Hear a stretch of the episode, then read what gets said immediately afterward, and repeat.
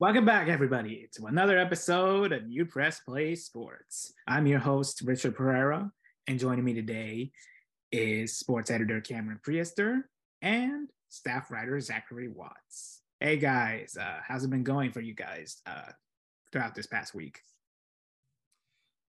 Uh, I mean, I guess things are good in the sports world. My predictions on most of the things haven't been as great. Um, some some teams won that I didn't want them to, but other teams won that I did. So you know, good mix of both. But I guess we'll have to dive into it.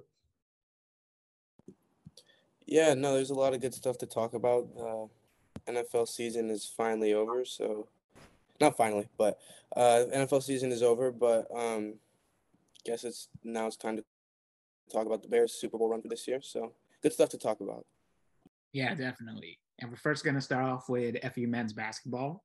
Um, they are starting to gain back some of the momentum they had earlier this season as they took down Rice in a battle of the Owls 90 to 81, and then took down Louisiana Tech in an overtime thriller, winning 90 to 85 thanks to a great performance from Elijah Martin, who had 26 points, which is a season high for him, and shout out to Vlad Goldin. He was excellent in these two, in both of these games, in both of these games as well, especially against Rice with his excellent uh, slam, one-handed slam slam dunk he had on one of their uh, opponent, uh, one of his matchups. So now they're on a three-game winning streak. Uh, they have a 24 and two record, 14 and one conference play, three straight wins, and they are back in the AP top 25 as they currently all hold the 25th spot. So, guys, what are your thoughts on how the how the guys played this past weekend? Well, it's always good to see us back on the top 25, rightfully so. I mean, we're 24 and 2, undefeated at home. There's there's a lot of good things to talk about. Obviously, Vlad's played exceptionally well these past two games. He's kind of been an offensive emphasis, I'd say. Mm-hmm. Um, I do think it's good to kind of nitpick and kind of point out some of our flaws. You know, I feel like these last two games we've been very lackadaisical on the defensive end of things. Um, and it's not to say we're playing poor defensive ball. We just, I don't know if it's teams figuring us out per se with our defensive rotations, or maybe you know we're just not um, on top of our game. But the fact that we can still win games given these circumstances is very impressive. You know, we talk about guys continuously dropping points off the bench. Davis, uh, as usual, 19 points off the bench in this last game. So the fact that everyone can put their egos to the side and just play very complimentary basketball. I mean, I sound like a broken record at this point. I know I'm trying to just find new things to point out with this team, but you know, they've it's just kind of their identity. They've done the same thing every game this year. You know, you're not going to be too shocked or surprised by anyone because anyone can step up on any given night. So with that being said, you know, only a couple of games left before we get into um, our March Madness, and hopefully, you know, that works out well for us. But you know, got to finish out the season strong.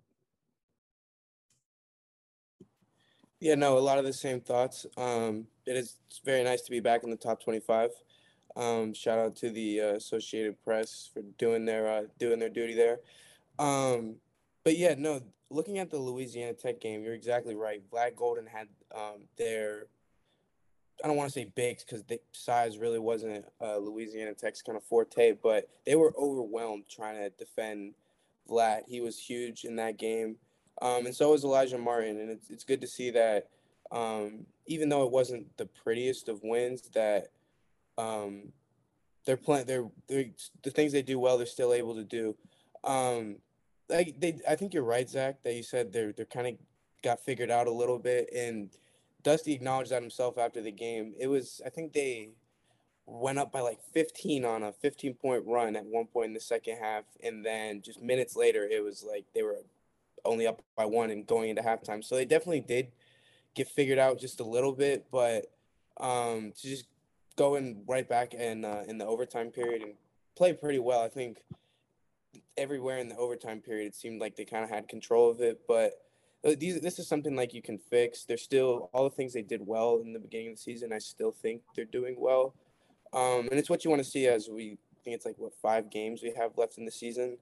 Um, this Thursday is going to be a big game. Middle Tennessee, we beat them kind of handily if you look at the box score, but it wasn't like that. Middle Tennessee is a good team, and it was one of the teams preseason that everyone had um, kind of making some noise in the CUSA. So it'll be um it'll be a good game this Thursday, but um they, they still look good. They still look like the team they were at the beginning of the season. So it's good to see. Yeah, definitely. And it's pretty good to see them bounce back after that loss against UAB on the road. It's pretty clear that uh, for Coach Dusty May, he understood that a change was going to be needed, even if everybody was playing well up to that point. And he did make that adjustment by putting Elijah Martin back into the starting lineup. And lo and behold, they're on three game winning streak. And Elijah Martin is playing very good. He's in great form. And as we can see, he dropped 26 on Louisiana, Louisiana Tech. So it's definitely a great decision, great decision making on Dusty May's end and a very good performance from Elijah Martin from this past week, and especially Vlad Goldin as well. So they only have one game this week, as it will be against Middle Tennessee on the road in Murfreesboro, Tennessee, on Thursday, February 16 at 7 p.m. It will be broadcast on CBS Sports Network, and after that game, they will take they will have the whole week off, and they should definitely use that to regain themselves and to get like just to recover because they've been playing a lot of games and they definitely deserve it, especially with how they played up to this season. And moving on from men's basketball, we head on to women's basketball. And it seems like they just keep falling back down to earth, especially after their strong start against non conference opponents. They lost their last two games uh, against Rice and Louisiana Tech. They, they lost to Rice 85 64 in a blowout loss. And while they were competitive with Louisiana Tech, at some points throughout the game, they did fall in the end, 68 to 56. They're on a three game losing streak. Their overall record is 12 and 12, a 500 record, and the conference record just keeps getting uh, worse at this point at a 5 and 10 record. So, and you could see how opposite, how polar op, how, how they are basically polar opposites at home and on the road. They're 93 at home, 3 and 9 on the road. So, what have you got? What do you guys think on how the how the Lady Owls have played up to this point? Yeah, I think you kind of pinned it perfectly right there. Just we're polar opposites when it comes to home and away, and I think a big issue with that is when we do play on the road, we just start off slow. Um, you know, it, you can kind of see we pick it up later in the games, especially uh, in our contest against. I want to say it was Rice that we started playing more competitive towards the end of the game, but I mean, just that slow start. I mean, you, you just can't have that, especially against conference opponents, because you know if you're counting on going on big runs and shutting teams out, you know that's very hit or miss basketball, and it's not just not a very reliable uh, winning method, in my opinion. Um, you know, there are some good things to call it, like Jenna Rozentale surpassed 500 boards. I believe she's 10th all time in um, for Lady Owls and career rebounds. So huge shout out to her. Um, she actually played very well in that game as well. I think she shot like 75% from the field, five boards, three steals. So she did very good in that regard. Uh, kind of the same issue though, uh, when you look at the Louisiana Tech loss, you know, very slow start in the beginning. And then, you know, we were able to trade ba- uh, baskets with them back and forth later half. You know, they do have some success um, comparable to the men's team in terms of bench points. You know, they do very well with our rotations and our bench depth. Um, but you know, I, I feel like it all rallies back around to just offensive efficiency and being able to come out the gates hot. You know, you got to put the pressure on the opposing team. You got to kind of take the battle of them. And I just feel like we haven't been doing that as of late. We're kind of just playing very timid basketball up to this point. Yeah, I think you guys kind of hit the nail on the head when, in the sense that this team, and like everything that they do, is just so like hot or cold.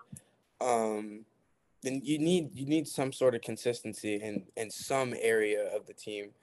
Like you look at the season where they kind of like started off so hot and now as of late not so much. Um like it seems like one game there, one game they're doing everything right, then the next night they're not. One quarter they're doing everything right, the next thing they're not. Looking at Louisiana Tech, it was they went down pretty pretty big in the first quarter, I want to say and then going into half they kind of cut it down, and then going into the third, it was that they were le- losing by three, I think, and then they kind of just like lost it entirely going into the fir- fourth quarter, and that's just it's been the story for it seems like like everything everything for them. They gotta they gotta be more efficient on offense. They gotta be more. It's there's nothing. There's not one thing I can like point out that like this would fix everything. It, they've got they've just got to be better on every facet of the game. That's all I have to really say about it. Yeah, and I do look at their recent offensive outputs these past couple of games. The most they scored in the last four games was 80 points in their win at home against UAB. The rest have been 59, 64, and 56. It's pretty clear that they are they do they are able to win games where they are at their best, but when they're either average or you know or slightly above average or below average, they just uh, when it comes to the off offensive wise, scoring wise, it's just it's just not enough, and it's something that they really need to figure out before the season ends and of course the conference tournament begins. And they could figure that out at home in the borough against Middle Tennessee on Thursday, February 16 at 7 p.m.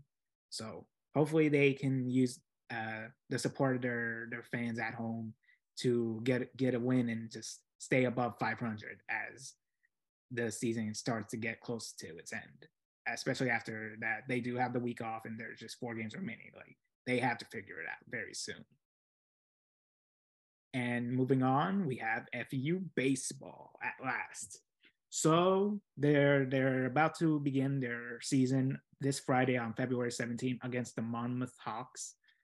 Um, when we look at last season, they were very good. Their offense was very was was very solid, thanks to the likes of Nolan Schanuel, Caleb Pendleton, Gabriel Rincones Jr., and among others, and of course Dylan Goldstein. Um, however, they do lose uh, Gabriel Rincones Jr. because he went on to be drafted by the Philadelphia Phillies in the MLB draft. So they're without him, but they do retain most of their best batters, especially Schanuel, who was who Conference USA tabbed him to be their preseason player of the year. So definitely keep an eye on him on that. And when it comes to last season, they did finish with 35 and 23 record, 19 and 11 in conference play. As they did do their, they tried uh, their best, well, somewhat their best, uh, in the conference tournament before losing to Southern Miss, who was ranked 14th in the country at the time, in like the quarterfinals, like in the later rounds of the conference tournament. So what do you guys think of what what will what will go down as this season starts? Well, the very minimum, I'd say the bare minimum we expect is obviously uh, over 500 baseball. You know, throughout the time that Coach McCormack has been here, you know, we've always played above 500 baseball in conference, um, out of conference opponents. Hasn't been this hasn't changed. Uh, what I do like to see is we are playing more quality competition um, as we close out our 10th and final year in Conference USA play before we move into the American Athletic Conference. So, you know, it's good to see that we're raising our level of competition and not only our competition, but our expectations. You know, uh, we did lose Rincones last year in the draft. Um, we wish him nothing but the best. It's kind of hard to see players like that leave, but we've also had a ton of new faces and new changes that have come along with the team. You've also mentioned we've retained a lot of faces as well. Um, I'm just going to touch on some of those, you know, coaching staff wise, we brought in uh, Rick, Ricky Santiago and Tabachman. Um, Santiago served more so as kind of like the hitting coach. Tabachman will be as a pitching coach. He actually just won pitching coach of the year at Fairfield last season, so he'll be great for our staff. I thought one of the biggest struggles we had last year was our depth in rotational pitching and just kind of our starting staff. But I'm not really as concerned with that this year. You know, Hunter Cooley, we returned him. He was our ace last year. He's going to be very phenomenal uh, helping this staff out. Um, you know, I can say a ton of things about Del Prado, um, even new new guys like Oborn, who was tabbed as freshman of the year in Conference USA. You know, there's a ton of things to be excited about. We did extremely well in the transfer portal as well, portal as well, excuse me. And you know, I'll try not to speak too in depthly without taking all the top talking points for you guys. But the last thing I will add, um, I'm very excited about just the maturity of our team. You know, Coach McCormack talked about it at media day. He talked about how most of these guys hadn't had a year of Division One baseball experience in years past, and now that they've had a full season playing Division One baseball, they know how much effort they need to put in. They know how difficult it can be. They know the grind of the schedule. There's a lot to look forward to, and I'm very excited to be able to cover this team this season. And um, I have very high expectations, just like they have for themselves. Yeah, um, I am I have huge expectations in sort of like the kind of similar sense as everybody. Like Zach said, with the success and um, like consistency that uh, Max brought to the program, like people kind of expect that um, every year. They can they can kind of take the su- success for granted a little bit, but um, yeah, it it just becomes kind of the standard at FAU baseball, which you know it's nice. It's almost like almost sometimes feels like we're a baseball school just because that's the only team that we can depend on. Just put a good product on the field every year. Um, but no, there's nothing nothing but things to be excited about. I feel like um, just looking at the roster, like you said, um, kind of their struggle last season, and Mac himself kind of attributed it to this was the bullpen. Um, but there hasn't been like too much, I'd say, like roster turnover in the bullpen, and you can't exactly take like a huge, um, like approach change, like looking at a bat by bat approach, like between the seasons. So, like like Zach said, it's like the maturity is what really um, is eye popping and like change about that group. Um, most of the names were not only guys that were on the roster last year, but had through a lot of valuable innings and were someone that like the team kind of leaned on. They really liked to change pitcher. They weren't like he wasn't afraid to change pitches last year. I, I can't think of the game off the top of my head, but it was like something like 11 or 12 pitchers through in that game. It, it was it was crazy. They're not afraid to. Um, yeah, and, and the losing the bat of Rincones is huge, and losing the bat of Nick Tony um, at catcher and behind the plate is huge. But there's also so many returning guys in the field. I have no doubt that Caleb Pendleton will be able to kind of step into that, um, not only like the role behind the plate, but that leadership role left behind by Nick Tony. Mm-hmm. Um, and then like the you like the big names, like you think like Nolan Schanuel, Hunter Cooley. These are guys that have been like integral parts of the program for kind of a couple years now.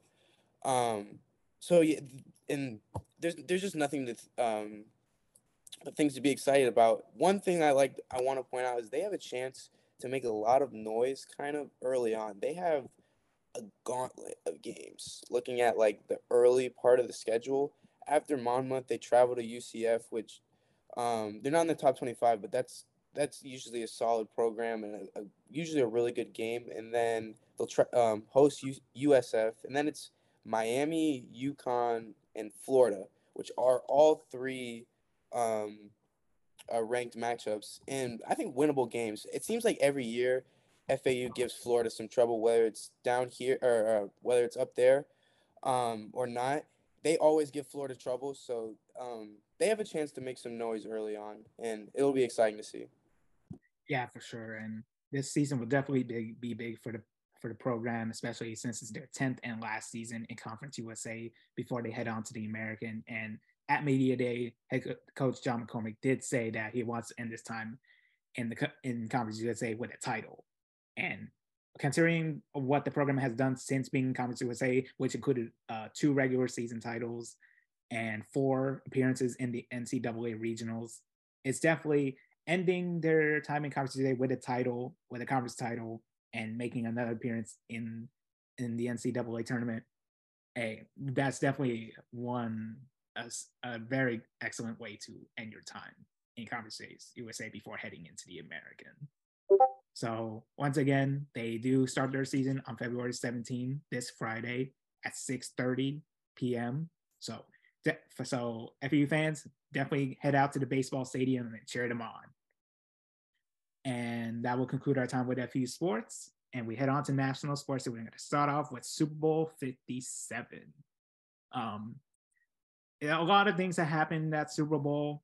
Uh, Jalen Hurts and Patrick Mahomes gave spectacular performances. Jalen Hurts getting three rushing touchdowns on his own and mastering the art of the quarterback, the QB sneak.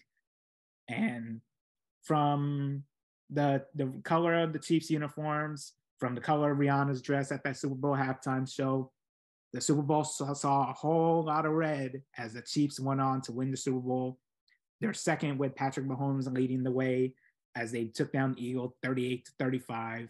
It was a great game, but there was, it ended in a in a very anticlimactic way as the refs did call a holding flag against uh, Bradberry as it gave the Chiefs a lot of time to take a lot of time off the clock and a very clever play by the way to stop at the one yard line and to just take as much time off as possible before settling for the field goal to take to escape with the win against Eagles. So, guys, I want to know your thoughts on on the the game overall, and of course, what happened in the end, especially with the holding foul, holding holding penalty, and you know, your, your overall thoughts. What do you guys think? Yeah. So you know, it wouldn't be the NFL without the officials playing some part in the outcome of a game. I just think we've come to accept things as such. I will say I don't think the penalty was too detrimental in deciding it. I also thought the Eagles and Chiefs were very professional in their approach. You know, post game, I didn't hear a single Eagles player put the blame um, on the officials. You know, they'd always say it doesn't come down to one play; it's an accumulation of the full game. So they were very professional in that regard. Um, I do want to point out now i'm not making an excuse i'm not saying this was huge because both teams had to go through it but the fact that you can decide a super bowl venue and the field conditions be as bad as they were with how bad the players were slipping that was just a complete joke um, from a product standpoint i mean there's plenty of other fields or you have you have two weeks is pretty much what i'm saying to make sure everything is perfect for your setup and instead you just had this slip and slide of a game, which wasn't very enjoyable. Just created for more excuses. And one thing I hate more than anything is excuses because I just want to see a clean, good football game. And speaking on the game itself, you know, Jalen Hurts has completely, and if he hasn't for anyone else, he has 100% to me, and he had already done this prior, but completely erased any doubts I had in my mind about him being a franchise quarterback. That man did everything possible for his team. You know, he, I think he's like the third player in history to to have like four total touchdowns and 350 plus total yards um, as a player. So that was unbelievable performance by him. You know, I felt like the defense kind of let them down in the end there. It just felt like the Chiefs had an answer for everything the Eagles were doing um, and kind of their man-to-man approach. You know, supposedly this immaculate defensive line that was going to pressure Patrick Mahomes all all game with his weak ankles seemed to be a invisible aspect of the game. It just felt like Patty could do whatever he wanted. Um, but yeah, I, I got to stop being a hater, man. Patty has, I would officially say the dynasty is here for the Chiefs. He's won two rings now. He has a long way to go if he ever wants to be considered as um, the upper echelon in QBs as far as like all time greats go. But, you know, he has plenty of time. He's only 27, but, you know, it was a very quality Super Bowl, probably the best I can remember in recent years, other than the 28 to 3 for the Patriots. But I may be biased in that regard. So, I'll just leave it at that. Very, I'm very content with my viewing experience. I'm gonna, I'm gonna like do things backwards and start with the penalty. I'm gonna, I, I have the same feelings as when we talked about the conference championships.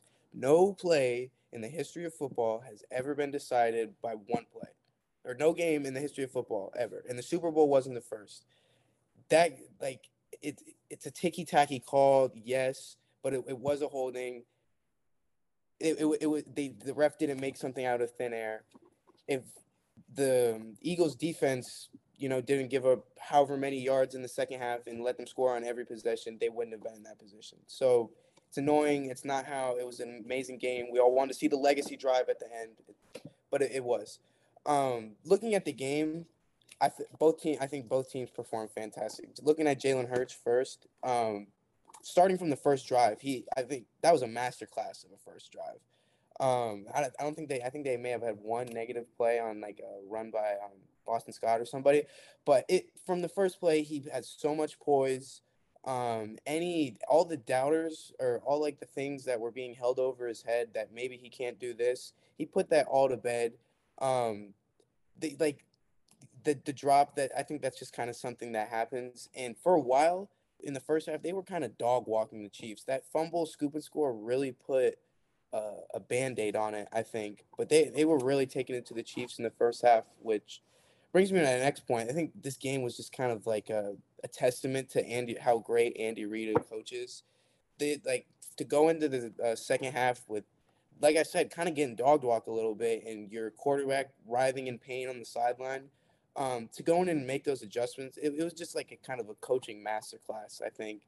Um, the like another thing I want the Chiefs offensive line played I think about as well as anybody. Zach pointed out it was supposed to be like the big bad Eagles defensive line that's just got like so many so much depth and so many dudes on that on that line. There was like we kind of I think played into a little bit much, but some of the pockets that Mahomes was sitting in were just like huge, like not like not pro pockets, but um, yeah, uh, it, it's just a testament to how great Patrick Mahomes is. You know, he played. I think he played great in the second half.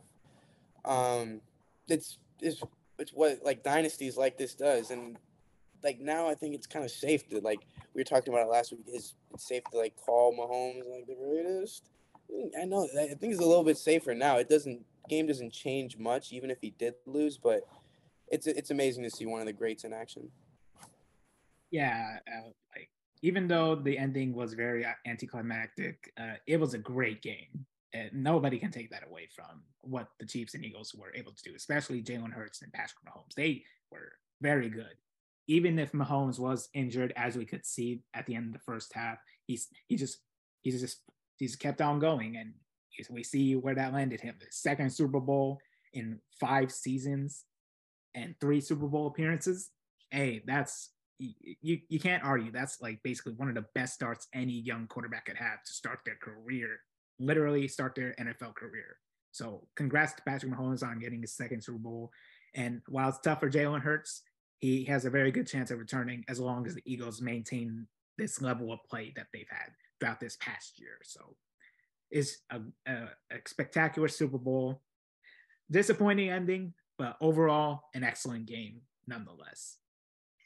And for our last topic of the day, we head on to the NBA. This past week, the trading deadline saw a lot, and I mean a lot of chaos. We saw Kyrie Irving get shipped to the Dallas Mavericks to team up with Luka Doncic They've already played a few games together, one or two games together, and offensively they are very good. Of course, they still have some things to work out, like off- offensive game style, play style wise, but they're pretty deadly as a duo.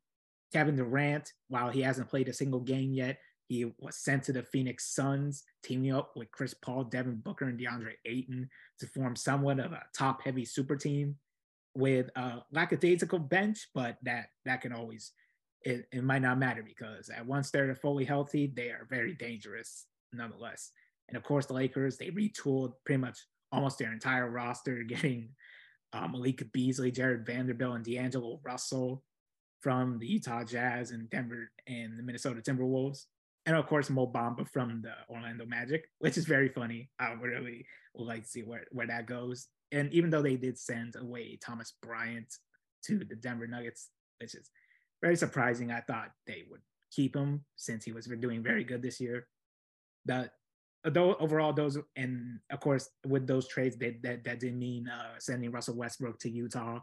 Um, will definitely be very interesting to see what Russ does, either stay with the Jazz or do a buyout and go to whatever team will want to want to use his services. So, guys, I want to know your thoughts on what happened with throughout this trade and throughout the trading deadline last weekend what do you think this puts the NBA as it is at the moment this season? Um, I'll just go in order of kind of the trades happening, or at least how I reacted to them as they went down. Um, first and foremost, Kyrie going to the Mavericks. You know, very Mark Cuban of him to act act like you gave Luka support from the perspective of like, yes, he did give him another offensive star, which can kind of take off the workload from Luka scoring wise but that was never really the issue with the Mavericks, in my opinion. I felt like the real big issue in terms of like making a legitimate push for a title contender was having a sizable backcourt or you know having some very strong aspects um, from the defensive side of things. You know, I just didn't feel like they were a strong defensive team, and you know they didn't really get any better in that regard. They didn't make any extra moves, which was surprising to me. So, you know, I'll expect them to always be playoff like a playoff team per se, but I don't see them making like a considerable push uh, for type for a title unless Luka turns into like prime Larry Bird uh, between some at some point in time. Next, I want to talk about the Lakers. You know, I'm just gonna say you can't do you can't do two things right in a row. It seems because you know for Lakers fans they were kind of excited moving on past the whole like Westbrook trial you know, and getting a sizable package from him, you know, getting D'Angelo Russell was very good, you know, bringing on some of those additional names are nice. Mo Bamba's even a fine addition as well. But um, losing Thomas Bryant is kind of like like why? Like I felt like you didn't really need to go there, but you just got rid of one of the players that was actually doing well for you. Um, so that was that kind of hurt to see. But you know, I mean, if you kind of, I don't blame them because the way I look at it is you only have so much time left for LeBron, and if you want to have him on your team now, you gotta always push for a title. You have to. Like there is no like rebuilding with him because if not, he'll just he'll leave. and I don't think he has any problem with doing that. Um, and speaking of that, another guy that loves to ring chase, uh, Kevin Durant, who um, I'm a fan of him. I've forgiven him for his whole Golden State era debauchery, but um, you know, it's weird because when he was on the Nets, I viewed them as like a really big threat and an issue, but like I feel like I'm not as I don't have as big of a as big of a reaction of him joining the Suns. I, like the Suns should be like a very aggressive, like dominant team heading into the playoffs out of the Western Conference, but I'm just like not really enthralled with all that they have. I don't know why. Maybe it's just because like I need to just see them put it together. But it, I, I, just feel like the Suns are the most fraudulent team I've ever seen. But um, I, I don't know. That's kind of how I perceive it. Yeah, I'm gonna do the kind of same like take like in the chronological approach as Zach. But looking at we touched on it a little bit last episode. The Mavs, it's like yeah, yeah, he gives it help, but how much does this move the team's ceiling? Um, it raises their floor for sure, but you know, who who like Luka and Kyrie can't do everything. You got to have defense, and and eventually, like we said, Kyrie could potentially move on at the end of the season, and you're kind of trading some valuable future assets on um, for him. So it, it very high risk, high reward, I guess.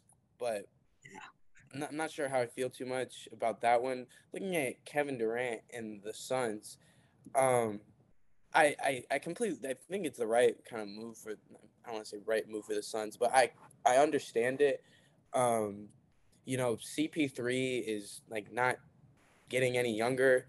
Um, Devin Booker is kind of like in his prime right now, and the the West is about as wide open as it's ever gonna be. Um, so I I understand like the reasoning behind it. Um, like like Zach said, I I, I don't I still even even then though I I don't know how I feel like if that maybe I guess it, yes it raises their ceiling like a lot with like the greatest one of the greatest scorers ever on their team but um I I it doesn't make it doesn't make me want to put that much more um stock in them and my other thought is that if the West like the West is as wide open now as ever this doesn't work like if it doesn't work out now is it ever? And like you said the the depth just isn't there. So um, I'm not sure. It's it's definitely like a chips all in the middle of the table kind of move, and it makes them one of the contenders. But I, as far as like me buying into that, not not yet, not yet. Yeah, it's definitely to it's definitely a wait and see approach when it comes to the Phoenix Suns. They are definitely top heavy when they're at full strength, but their bench is leaving a lot to be desired. So their their best, uh, like their best, is definitely making the NBA Finals. But my expectation is that they don't make it somehow, some way. And I'm pretty sure we can think of a few reasons why would it happen. We don't have to list them now, but we can definitely think of that. Besides their bench, which is even though they did add Terrence Ross from the buyout market, um, it's not. We don't know how uh, effective that but it, of course, it's definitely just wait and see. And of course, Kyrie Irving, we talked about it last week. It's definitely like uh, giving a like giving more help to Luka Doncic. But of course, this is like as far as we know, this is a short term thing because Kyrie's on an expiring contract. He could definitely leave in free agency. He could go anywhere he wants, and it's just up to the Mavericks to figure out what they can do to keep him or keep him there. But at the moment, they are very uh, vulnerable at the defensive end. And while they can always lean on Luka and Kyrie to do their offensive performances game in and game out, it's just they're just very vulnerable and not likely to make a deep run at, with the roster that they have at the moment in the playoffs. Like they're definitely they're definitely a good dark horse. I don't I don't think they'll go that far. at best they'll be a second round exit, as far as I know. And for the Lakers, great, great trading, great trades. Uh, unfortunately, lose Thomas Bryant, but overall, they're a definitely a very, very good showing from them to fix the roster, which is very uh, inconsistent, especially in the shooting department. And they definitely improved in that aspect. And while they wait for LeBron to cover to recover, they did get a win against Golden State with with these guys making their debuts. And even though they didn't lose last night against uh, Damian Lillard and the Portland Trailblazers, they definitely have a lot going for them as the season winds down. So once they once they get LeBron back, I'm pretty sure they'll be in the mix for uh, a low uh, like a, the sixth spot in the play in the playoffs, or they make their they reach the plane first and then make the playoff the postseason in the end. So overall, great trading, great trades. Um, the Miami Heat surprisingly did not make any trades, which is very shocking. I thought they would have needed some. Um, but it doesn't matter to me because the the Boston Celtics got Mike Muscala from the OKC Thunder, and he's working wonders with his three point shooting. So I'm at peace. Pat Riley fell asleep. That's why the that's why he didn't make any trades. Yes. Reportedly, reportedly. Yeah, reportedly, reportedly, he was uh, sleeping during sleep during one of the most important deadlines of the entire NBA calendar. But you know, just happened to be asleep. Making fun of that is like my way of coping with like the Bulls. Like, I guess they, they must have been sleeping too, because I like just I don't I'm not un- understand like why you don't just like blow it up there. Like, you can't like Zach LaVine just obviously doesn't want to play there anymore. Like he's like trading like shots and like with reporters um, about like Billy Donovan. So I, I just blow it up there. I get. I don't get it. Yeah, yeah, but yeah. Uh, at the end of the day, great trades all, all around, and we'll see what what what the benefits or flaws these these trades will expose to each of the teams involved. With that, that'll be it for this episode of UPress Play Sports. Make sure to hit like and subscribe Click the bell to keep up with notifications from us. Also, be sure to go on upressonline.com to keep up with news, sports, and more content alike. To follow us on Twitter, it's for me at Rich26Pereira, for Cameron at Prehistor Cameron, and for Zach at Zach Watts1 underscore. Thanks for watching, everybody, and have a great day.